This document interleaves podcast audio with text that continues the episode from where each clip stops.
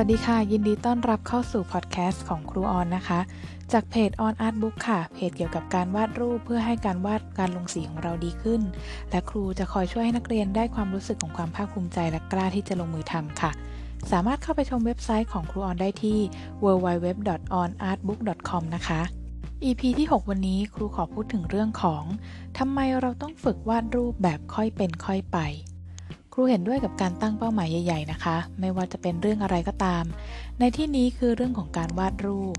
ไม่ว่าจะเป็นการวาดรูปเพื่อให้สวยขึ้น หรือเพื่อที่สุดท้ายแล้วเราจะได้ทำธุรกิจหรือขายของที่ต้องใช้ความสามารถทางศิลปะก็ตาม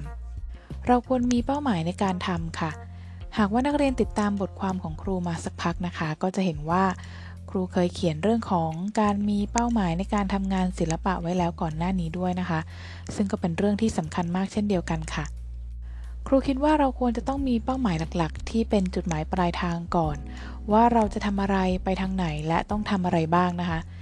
แต่ระหว่างทางเนี่ยการที่เราจะก้าวกระโดดในทีเดียวเพื่อไปถึงยังจุดหมายโดยง่าย ๆ นั้นเนี่ยดูจะเป็นเรื่องยากกว่าที่เราจะค่อยๆก้าวเดินไปทีละก้าวทุกวันทุกเดือนทุกปีนะคะ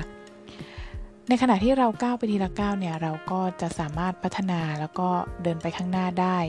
แบบไม่กดดันนะคะไม่เครียด แล้วก็สามารถที่จะ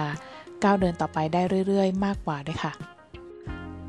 ครูอยากเปรียบเทียบให้เห็นภาพนะคะ เช่น เวลาที่ครูตั้งใจจะลดน้ำหนักเนี่ยครูมักจะตั้งเป้าหมายว่า ครูอยากจะได้น้ำหนักเท่าไหร่ แล้วคิดแต่ว่าจะไปถึงจุดหมายนั้นเร็วๆซึ่งก็จะล้มเหลวไม่เป็นท่าแทบทุกครั้งเลยค่ะ ครูก็ถามตัวเองว่าครูขาดอะไรไป จากที่ทดลองลดความอ้วนมาด้วยวิธีต่างๆเนี่ยสุดท้ายแล้ววิธีที่ได้ผลที่สุดก็คือ การเลือกของที่จะทานนะคะ ออกกำลังกายควบคู่ และสุดท้ายก็คือต้องรู้จักค่อยเป็นค่อยไปค่ะ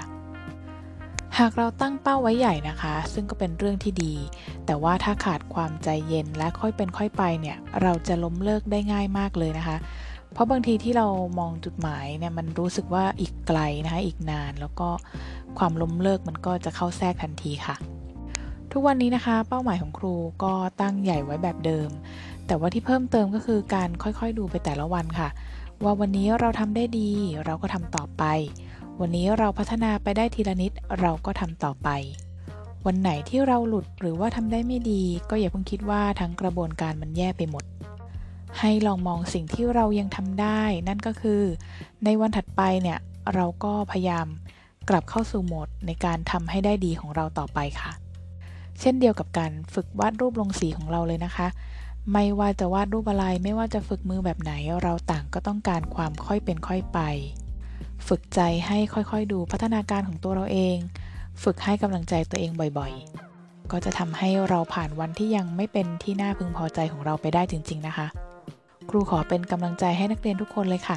สำหรับวันนี้นะคะต้องขอขอบคุณทุกคนเลยนะคะ ที่เข้ามาฟัง EP ที่ 6 ของครูออนนะคะ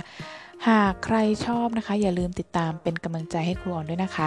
สามารถเข้าไปพูดคุยทักทายกันได้ที่ www.onartbook.com รูปดีๆ มีได้เพียงแค่เรากล้าที่จะลงมือทำแล้วพบกันใหม่ค่ะ